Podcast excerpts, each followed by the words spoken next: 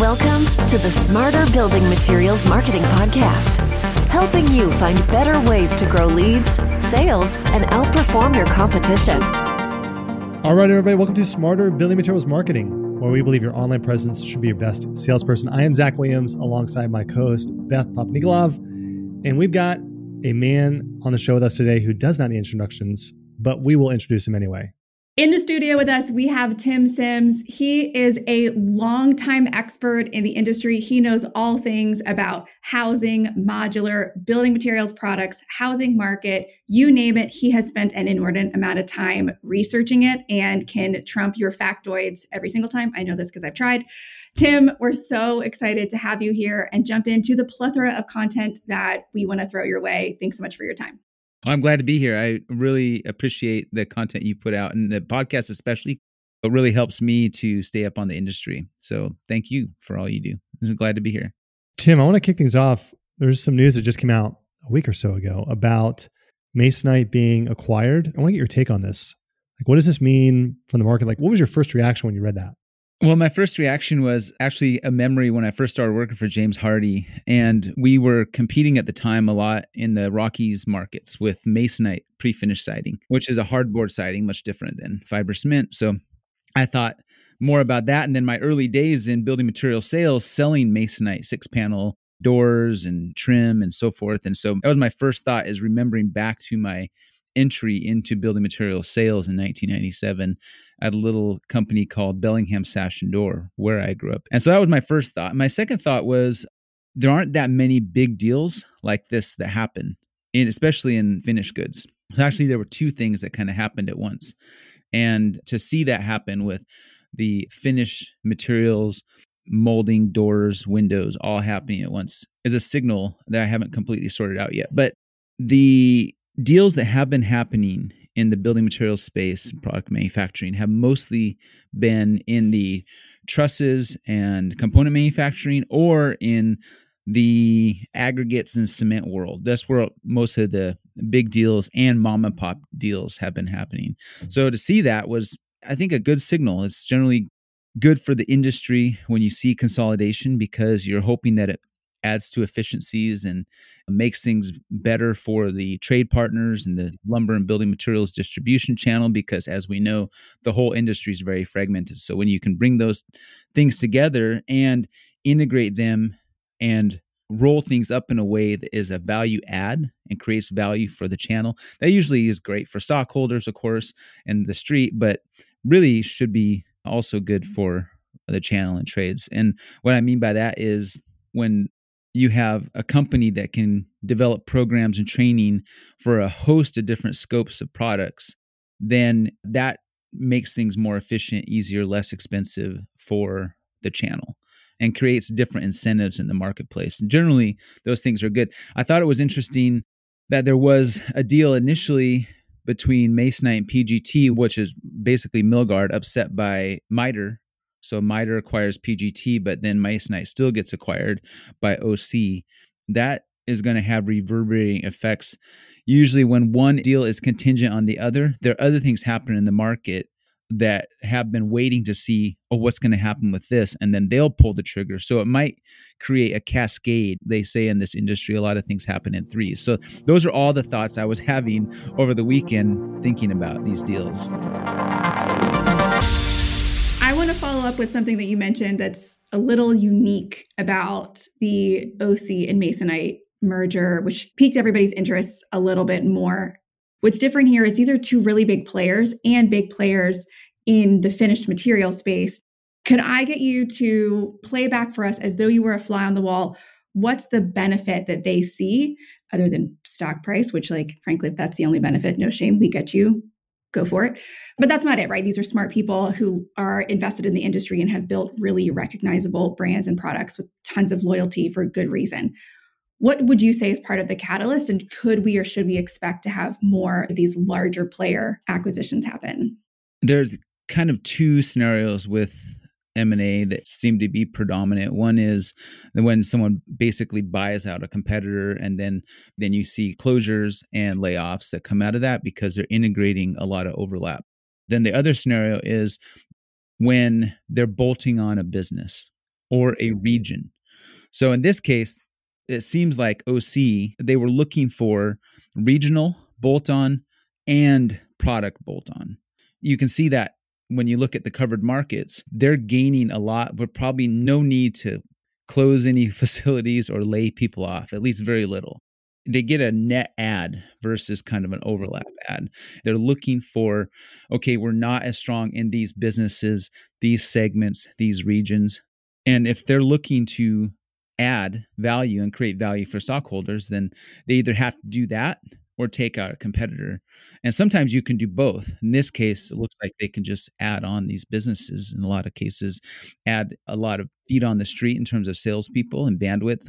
So in these cases, they get a lot of synergies without having to have any closures.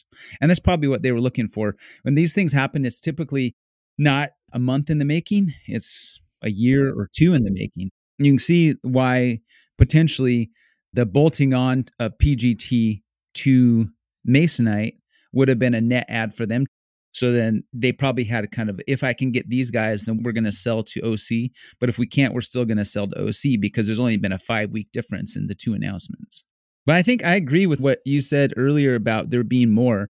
There should be more this year just because when there's one or two big deals, that's usually. There must be something else. Yeah, they're waiting to happen on top of it. There's some other interesting news that came out recently. You and I were talking about that kind of spurred this conversation, which is what's happening in housing development, specifically housing size for builders. Can you speak to some of that data that we're seeing and what kind of ripple effect that's having in the market?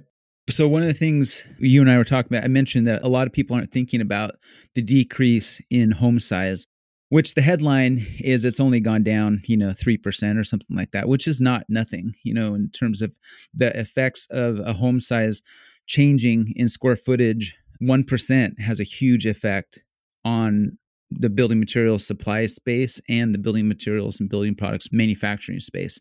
However, you look at when you break it down by market, you see LA has lost over 300 square feet in their inventory of homes the average square foot has dropped since before COVID to now 300 square feet. It's almost 500 square feet in the Denver MSA. What does that change for flooring, for fasteners, for adhesives, for molding doors, windows, all those things? So, as the corp dev people at, say, OC and PGT and all these companies, that's something they don't miss, right? They're really analytical. They see the shrinking of home sizes and the shrinking of potentially wall sizes and the increase in ESG efforts and the energy code, they're thinking like we need to have more synergy here so that we can get more multiples on our efforts because we're seeing things shrink. Now, there is some growth in Todd Tomalak talks about this a lot, big ticket remodel. There is increase there, but it's not, you know, if this continues with the new home size, decrease, it's not enough to offset the difference, you know, in terms of construction spending. What's the precedent for that, Tim? When is the last time that home sizes across the US were shrinking at, you know, full percentage points? Wasn't it like the 90s? Yeah, when you look at the Fred database, you can see the median home size in square feet decreasing over time.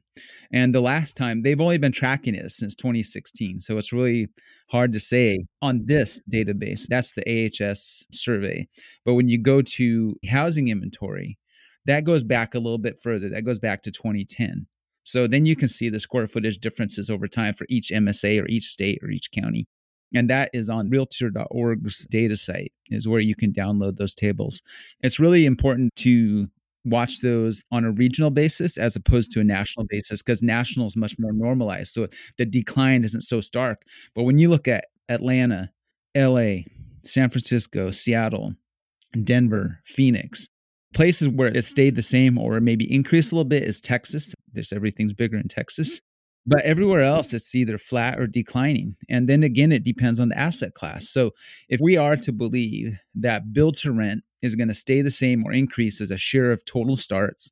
And then for sale inventory, a single family detached is going to stay the same roughly. Then, and manufactured housing is going to increase in shipments, which they have. Then the actual building materials overall, in terms of the unit inputs, is going to go down because this overall square footage is going down. So, what are building product manufacturers going to do about that? Well, consolidation is one way to answer that because they have to answer quarterly and get their EBITDA and dividends and you know all the metrics delivered to shareholders. And so that's I think a lot of what's going into these decisions. We're quickly approaching IBS. What's the thing that you're looking for as you walk through the different booths? I mean, not a lot changes, frankly, in the building product space, except for maybe if you're going to the Masonite booth, there's going to be a lot of conversation in Owens Corning. but like you're going to the event this year, like what are you looking forward to finding out? What are you asking people? What's on the top of your mind? One thing I would think a lot about is what I've heard from recruiters lately, which is people with the titles that a lot of manufacturers and LBMs and even on the kind of overlap of the builder manufacturer side are looking for are strategic partnerships tech and innovation, product management, those sort of things in terms of the headhunter search. And so, since that's the case, and that's what companies are asking for, I'm looking for okay, what's happening with tech and innovation? What sort of alliances am I starting to see? And so, what am I seeing in terms of strategic partnerships, tech and innovation? I was just at World of Concrete there was huge innovation I saw with battery technology. You saw DeWalt, Bosch, Milwaukee. The stuff they're doing is bonkers in terms of what they're putting together, not just in product, but in services. I saw World Concrete, you know, where you buy a batch plant. Well, these batch plants are so small that some of them were talking about putting batch plants on job sites. So, what sort of stuff that were typically done offsite could now be small enough to put on a 200 to 300 home subdivision or a 300 unit apartment complex on site? And robotics has a lot to do with that too. So, I feel like those are the things that I'm looking for and those kind of conversations. I'm hoping there are people there talking about it as opposed to kind of the typical incumbent legacy conversations and displays. Tim, thank you so much for coming to the show. For our listeners, if they want to connect with you, what's the best way for them to do that? LinkedIn, it seems like that's where I get all the messages. People can go to my website, timseims.com, last name S E I M S, and look at what I do and what I have done. But I'm most active on LinkedIn. Thank you again for coming to the show. And for listeners, if you enjoyed this episode, check us out at venveo.com slash podcast to subscribe and get more. Until next time, I'm Zach Williams alongside Beth Popnikolov. Thanks, everybody.